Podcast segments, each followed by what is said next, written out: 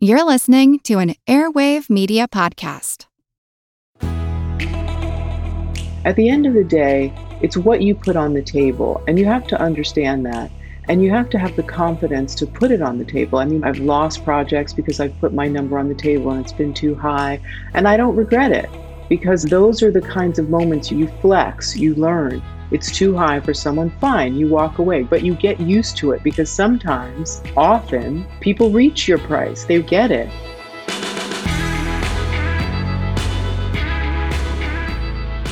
Your life is going to change jobs and kids and houses. The question is are you financially ready to enjoy the ride?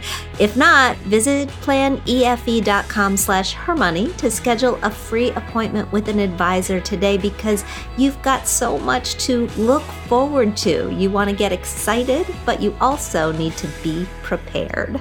Hey, everybody, I'm Jean Chatzky. I'm so happy that you're able to join us here today on Her Money. Even if this is the very first episode of Her Money that you've ever listened to, and if it is, welcome. We're glad to have you. You can probably guess from our name that we love exploring the impact of money on women's lives. That's what we do. We talk about all the ways we earn it, how we can earn more of it, the joy and sometimes regret that we feel when we spend it, how to invest it, all the ways to grow it, and how to make it last for our futures. And believe me, I could go on because, as we like to say at Her Money, life is the topic, money is the tool, because money is the tool that enables us to reach so many of our goals in life, which is why we need to talk about it so much more than we do. That is why I'm so excited today that we're talking money with the editor of the new book called Women Talk Money Breaking the Taboo. It's an essay collection and it explores the profound impact of money on the lives of women. The book contains previously unpublished essays by trailblazing writers and activists like Alice Walker and Cameron Russell and Tressie McMillan Cottom and Sonya Renee Taylor and Rachel Cargle and so many more. And these essays are lifting the veil on how women talk money. The book also dives into the power that money has to impact health and define relationships and shape female identity. And I'm so excited to be joined by Rebecca Walker. She is the amazing editor of this book. She's also a prominent feminist and an amazing writer. She's the author of several best selling books and the co founder of the Third Wave Fund, which is an organization that gives grants to women and transgender youth working for social justice. She also works as a DEI consultant for Fortune 500 companies, and she was named by Time magazine as one of the most influential leaders of her generation. Rebecca, welcome. Thank you so much, Jean. I'm so happy to be here. I'm so happy to be talking to all of you out there who have decided to spend a little time with us today. I know you're busy trying to make money, save money, spend money, figure out money. And so it's precious because time is money. And deciding to come be with us for this time, I take very seriously. I'm grateful that you are spending your time with us. As do I. That is very nicely put. When we're thinking about a person like you who has a full plate, you also, I know, have a choice of projects.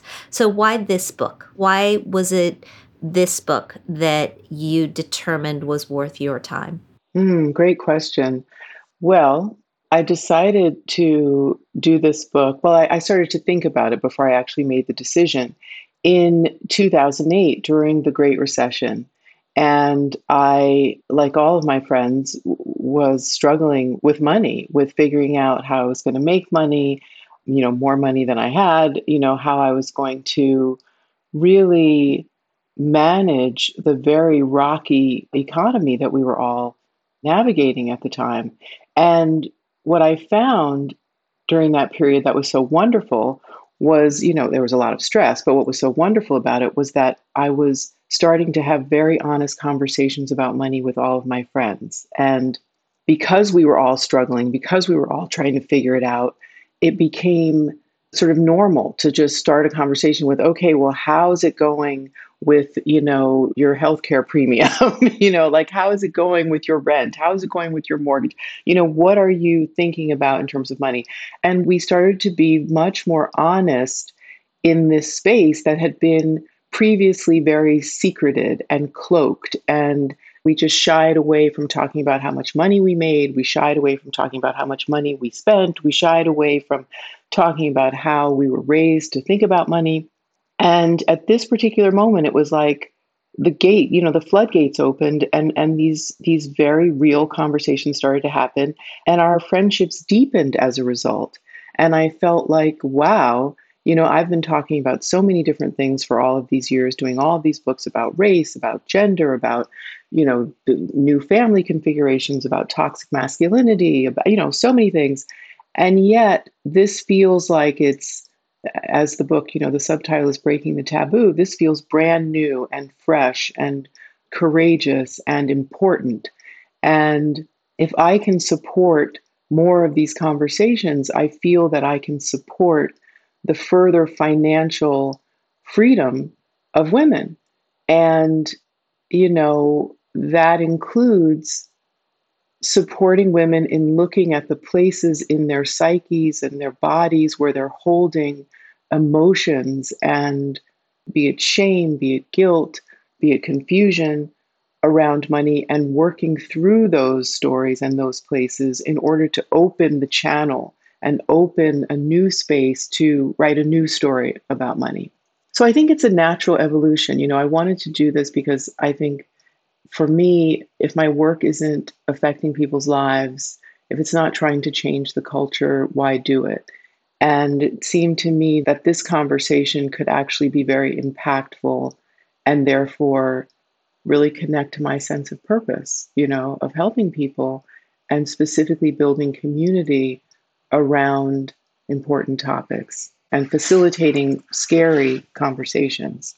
No, I, I do know. And what I think what's so striking about what you just said is that these conversations came out of trying times, right? We weren't having these conversations in good times. We weren't having these conversations when everybody felt, I guess, more flush, or even where there was this sense in the air that somebody's doing better than me, that people were doing well. And I'm wondering why you think that is, and if you think we needed or still need hardship in order to break down our defenses when it comes to having these talks. I think that's such a great question. What I'm hoping is that we won't need hardship moving forward to have these talks. What I think we need is intention and an understanding of how important these conversations are, not just for ourselves personally, but for ourselves within families and communities and the planet. But I do think that for me and many in my generation who really felt the blow of that moment, the hardship was a kind of equalizer that helped to dissipate some of the shame because, you know, or, or some of the discomfort because we were all suddenly facing the same thing. You know, people in my community are from uh, so many different socioeconomic stratas, and yet here we all were for the first time, in some ways at the same place in terms of financial anxiety and trying to figure it all out. So I don't think we need hardship. We need intention, commitment, and understanding of the importance, and a real longing to have healing in this area. I think as we talk about wellness so much in our culture right now, and even though that's considered, you know, wellness is contextualized within a very privileged community, unfortunately, when we democratize and open up the definition of wellness, that includes, from my mind, psychological, emotional healing at a very deep level. And often that has to happen around our ideas that we've inherited, that we've cultivated, that we're embodying, that we're carrying, that we're formulating around money, you know? That's something that, you know, the community of human resources professionals and employers have really keyed into, right? When they look at wellness, they look at four dimensions. They look at mental health, they look at physical health, they look at, I'm going to forget the fourth, but the third is financial health. It's in there. Yes. With everything else. I'm wondering, you know, everybody brings their own money history to these conversations.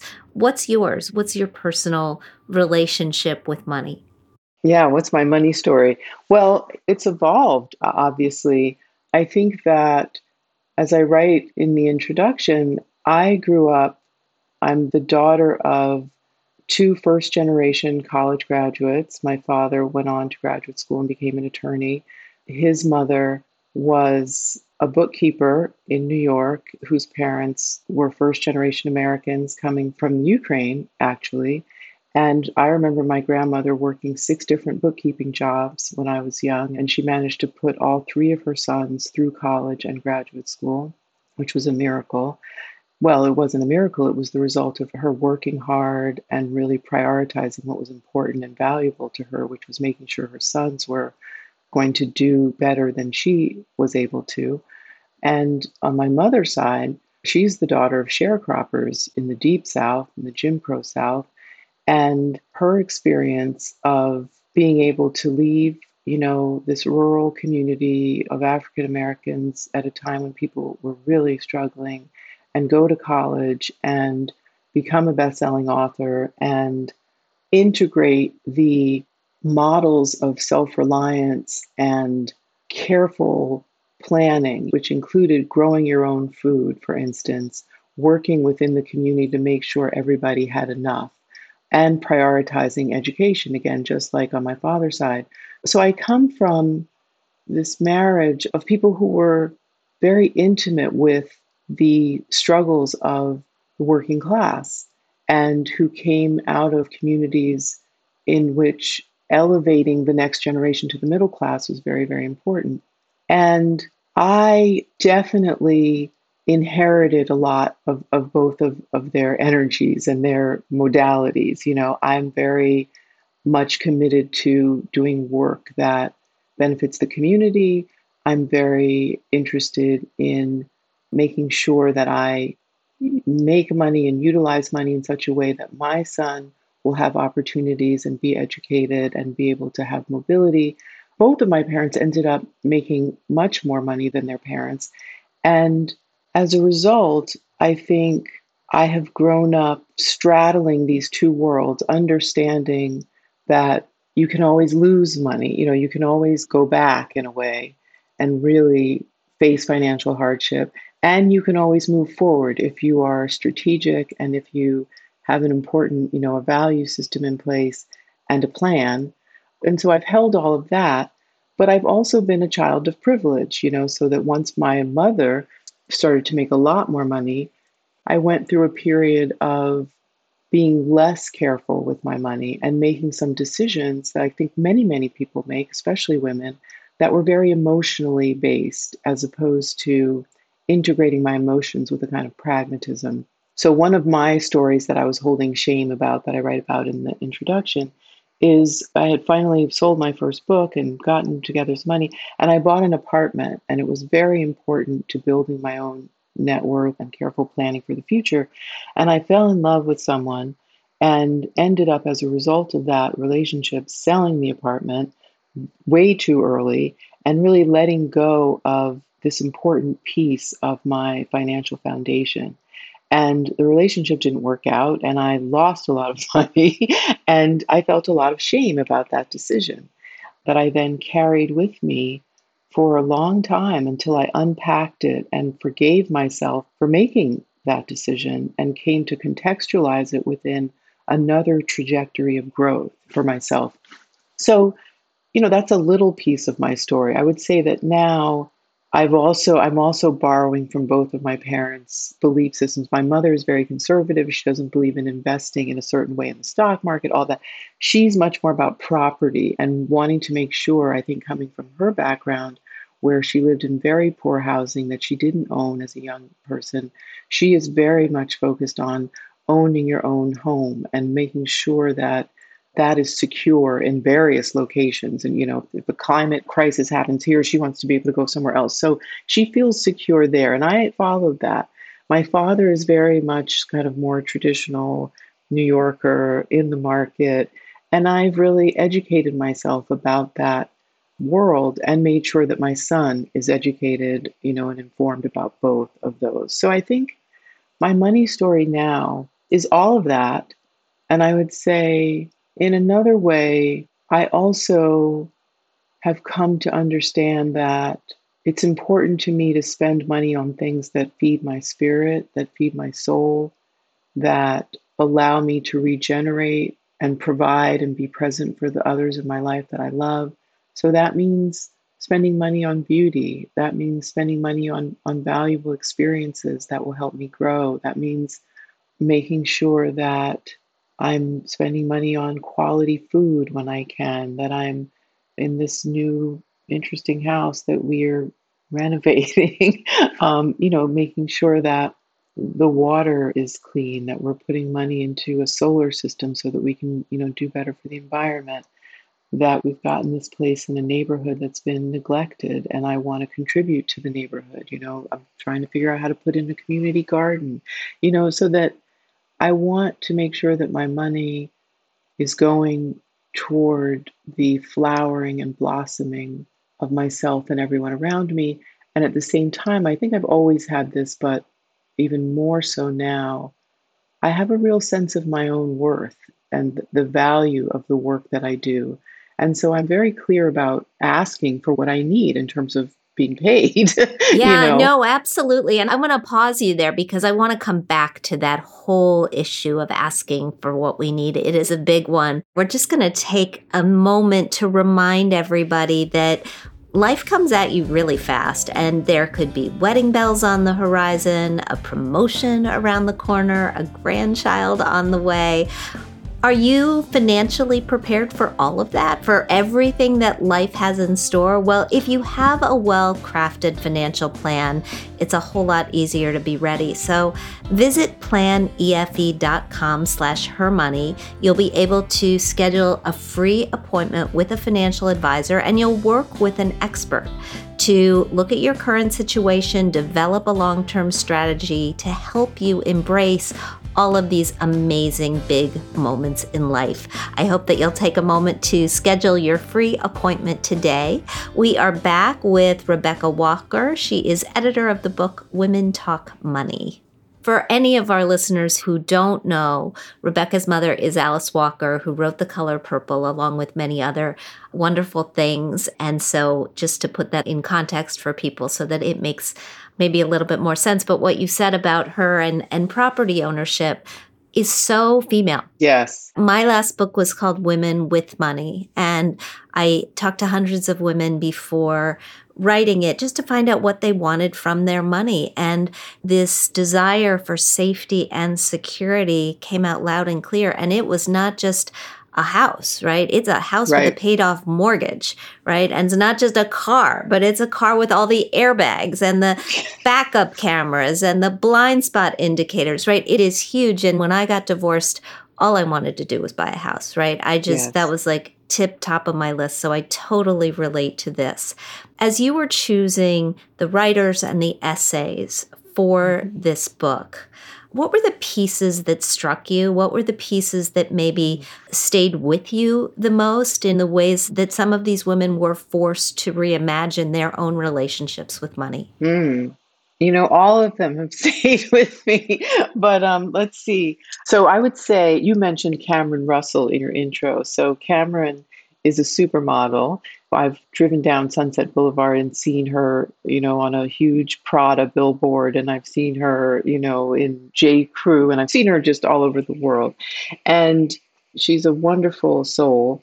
And her piece is really about how she has had to come to terms with what she calls winning the genetic lottery within a context of a world that privileges what she looks like and how she manages to make the amount of money she makes participating in this glamorization of beauty and objectification of women by using her platform and her money to challenge the fashion system as a whole and to make sure that women are well paid, that the environments in which they work are not toxic, to raise awareness about the excesses of fashion, to challenge sexual harassment and objectification within that world, and to really make sure that she is challenging the culture as much as she is benefiting from it.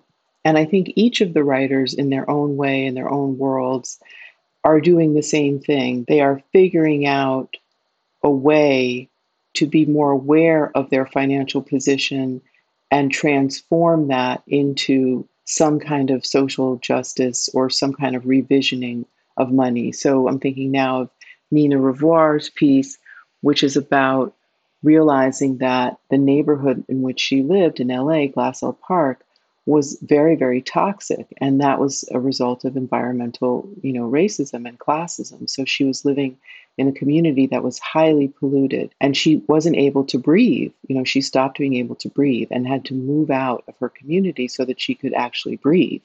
Her journey through this process of trying to breathe again was one in which she had to spend a lot of money.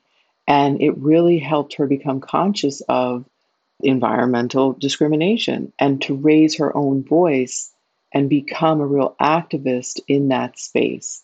Leah Hunt Hendrix, who is the daughter of one of the most you know wealthy women in America, Helen Hunt, growing up with such privilege, she decided to use her access to that money and her privilege to fund social justice movements like Black Lives Matter, like Occupy Wall Street, but only after a lot of ambivalence about her position, you know? There's so many pieces.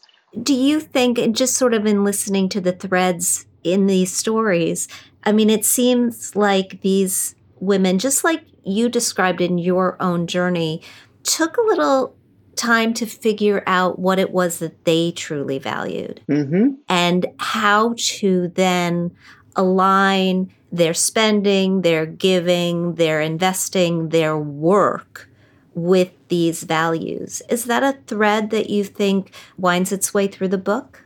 That is absolutely a thread. I mean, all of these pieces, you know, when you do collections, like, you know, this is my fifth collection, a lot of the work of editing pieces like this is helping writers to find the most potent story in their lives and begin to unravel, you know, to begin to look at what those stories have meant.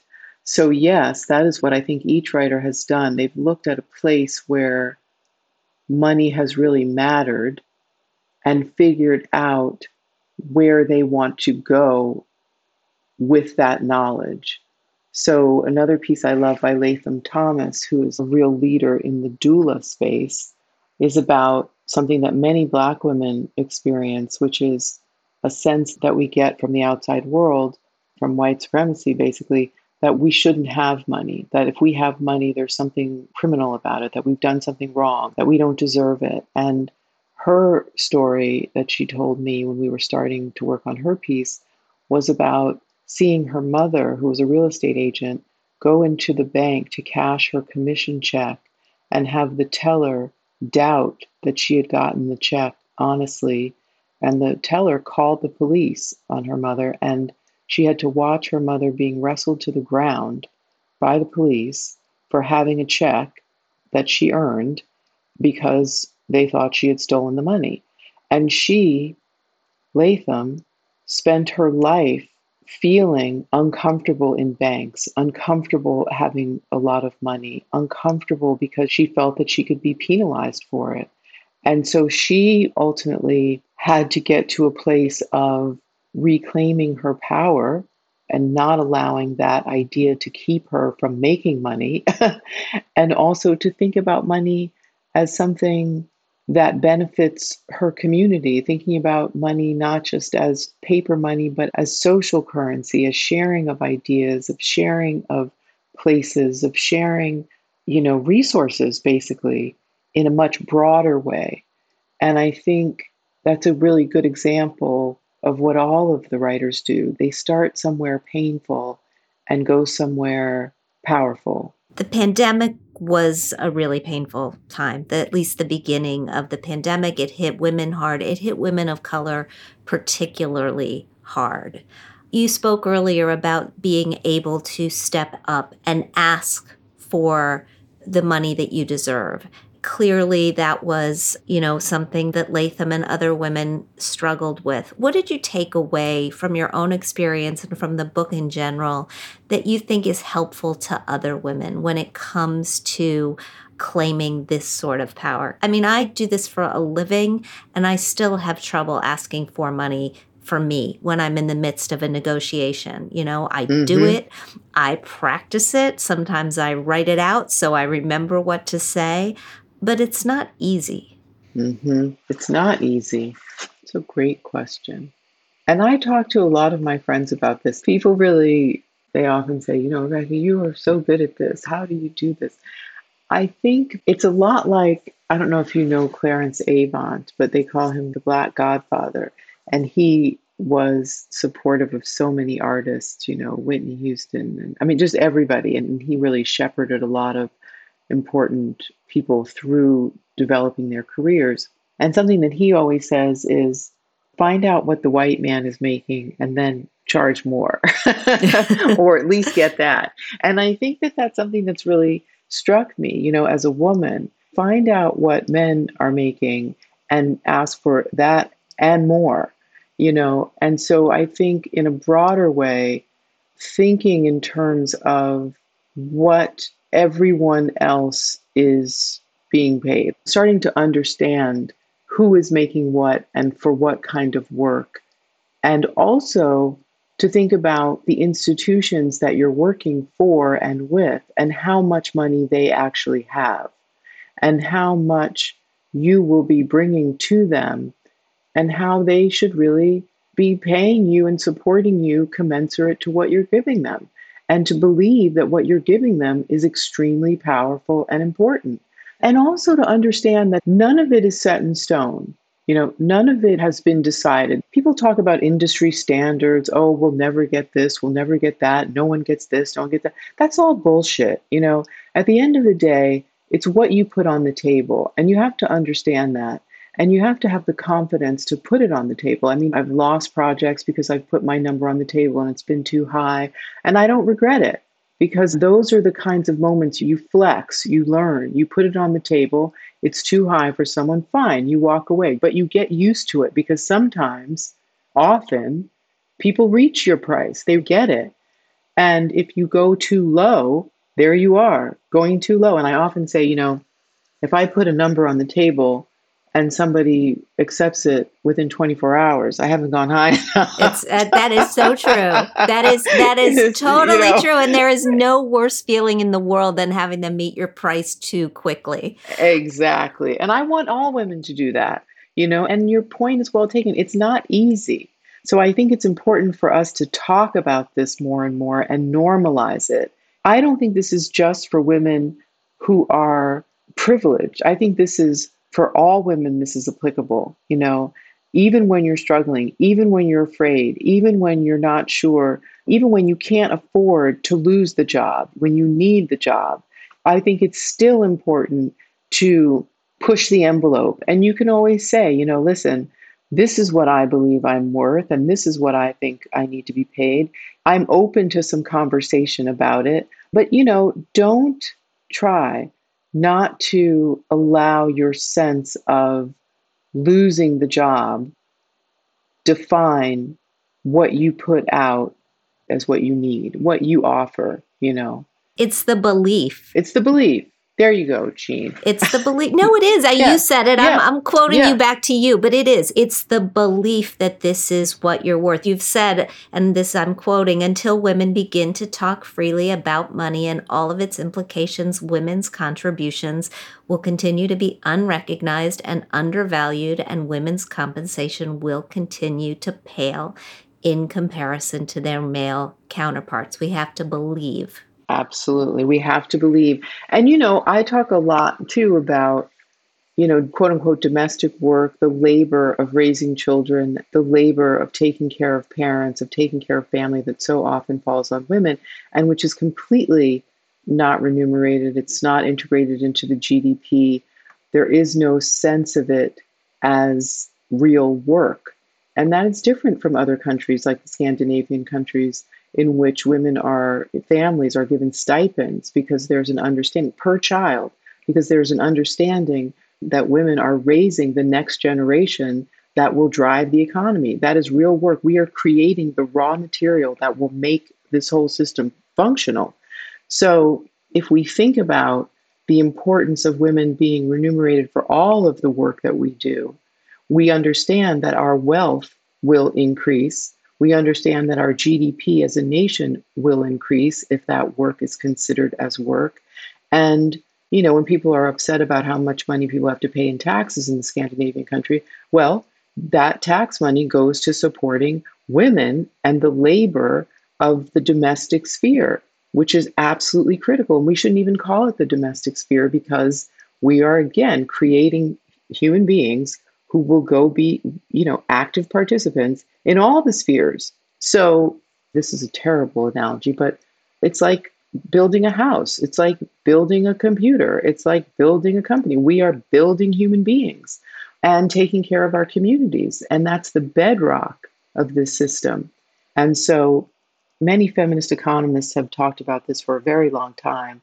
And I'm saddened by its exclusion from the national discourse. And I think we need to push it in addition to family leave and daycare centers and healthcare costs. We need to really look at other models around the world and how women's wealth is actually increased by a recognition of the many kinds of labor that we do. Yeah, no question. You are 100% preaching to the choir with that. We're going to wrap this up. But as we do, Rebecca, I just want to ask you for the listeners there who are thinking, yes, I want in. Mm-hmm. I want mm-hmm. to start. I'm listening to this show, but I want to start more conversations about money. One tip to get them going just start. just be honest about what you're making, what your parents told you about money. Just start integrating money into your conversations with one another, being more transparent about your financial need, about your debt, about your dreams, about your aspirations. Put it out there. Let people support you. Let people hear you. Let money be a part of what brings you closer to yourself and the people you love and your community. And let what comes of that that comfort and ease that comes from that radiate out into all the realms of your life because it really will, you know. It really it, it will. Really will. Mm-hmm. Yeah. The book is Women Talk Money Breaking the Taboo. Thank you so much. This was such a pleasure. Oh, it was fantastic. Thank you, Jean. I've had a great time. And I'm so happy we were able to do this. Me too. We hope to have you back. As we head into our mailbag with Kathryn, let me just remind everyone that her money and great conversations like that one oh my gosh i so enjoyed that. Her money is supported by bcu bcu is a credit union providing a wide array of financial products and services for its members. And let me just say the auto market has been wild this year but if you're exploring the auto market whether you are looking to buy a car whether you're looking to refinance the car that you have BCU has really great financing and refinancing options, as well as an exclusive auto buying service to save you time and money. And you can learn more at www.bcu.org. Kathryn Tuggle is with me now. Hey, Kathryn. Hey there, Jean. That was such a wonderful conversation. I loved that chat with her. Yeah, she was terrific. I'm such a fan. So it was nice to be able to connect, be able to talk to her. And, you know, kudos for realizing that money is one of those subjects that does feel new and strange and different. And I agree. I think we are sort of at the precipice of really breaking open the doors and having those open, honest conversations we should have been having all along. Yeah. And as hard as the pandemic has been on women, I do think that the pandemic has made us angrier and made us more intentional about some of the things that we're asking for and the conversations mm-hmm. that we're having. So I do think that is one silver lining of what we've been through the last two years. Yeah. Yeah, especially when it comes to all of that unpaid labor and the realization that I think would have hit anyone who was at home with young children or teenagers or older parents that this is work. This is work, and this is work that should be more valued than it is right now. Yeah, absolutely. Let's dive into a question or two. Our question today comes from Therese. She writes Hi, Jean and team. I'm 39 years old and still a novice to the world of investing and retirement savings. I'd like to know which books you'd recommend to read on investing for someone like me. Since I got a late start, I'm heavily focused on investing for retirement. What are the best sources you recommend? Thank you so much. Hi, Therese. Well, don't worry. I think 39. I mean, yes, in some books that might be considered a, a, late start because we do like to see people saving in their 20s and 30s if possible. But I don't want you to think that it is impossible by any means because you've still got many, many years as long as you get your savings going and ramp up. I am, which will be no surprise to our listeners, I'm a really big fan of Jason Zweig, who writes the Intelligent Investor column for the Wall Street Journal. And I would pick up the book, The Intelligent Investor, as well. I think that's a wonderful place to start. It's not brand new by any means, but all of the concepts in there are, are really proven, you know, very sort of tried and true. I would also say so if you're going to read one book, that's the book that I would read. But there are many others. I thought that Erin Lowry's book, which is called Broke Millennial, takes on investing. She was a guest on our show when the book came out, if you want a little taste of it. I thought that was quite good. So you may want to give that a read as well. And if you're looking to learn about investing with a group, check out our new Investing Fixx program. We're now running some investing classes. I'm doing this with Karen Finerman, who you may know from CNBC. She is a professional investor. And we are, with a big group of women, building a group portfolio, taking a deep dive into the concepts of basic investing and learning and having some fun along the way. And you can find out more about that at hermoney.com slash fix F I X X, or Investing Fixx, again, F I X X dot com. Kathryn, thank you so much. Thank you so much, Jean. And in today's Thrive, the red flags we should be on the lookout for when we're hunting for a job. Finding a job, yeah, it's a job in and of itself. And if you've been weeding through job postings, fine tuning your resume, powering through applications, it can get tiring and you want to make sure that you're not missing any red flags. At hermoney.com, we break them down. Here are just a few of my favorites. Number one, an unclear job posting.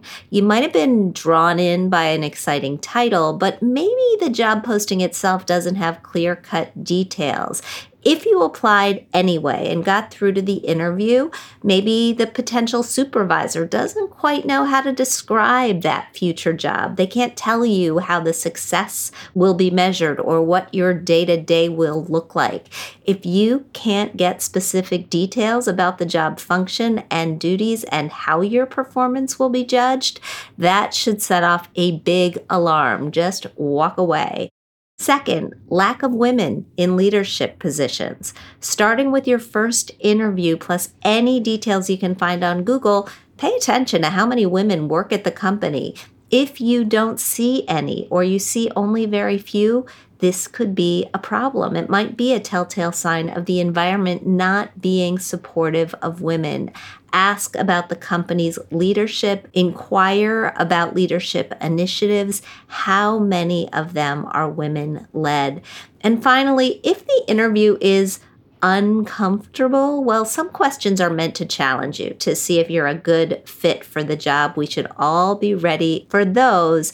But if they start to dig into personal questions, this could be a red flag that they're basing the hiring decisions on personal information, and your personal life has absolutely no bearing on the level of expertise or value that you bring to a company.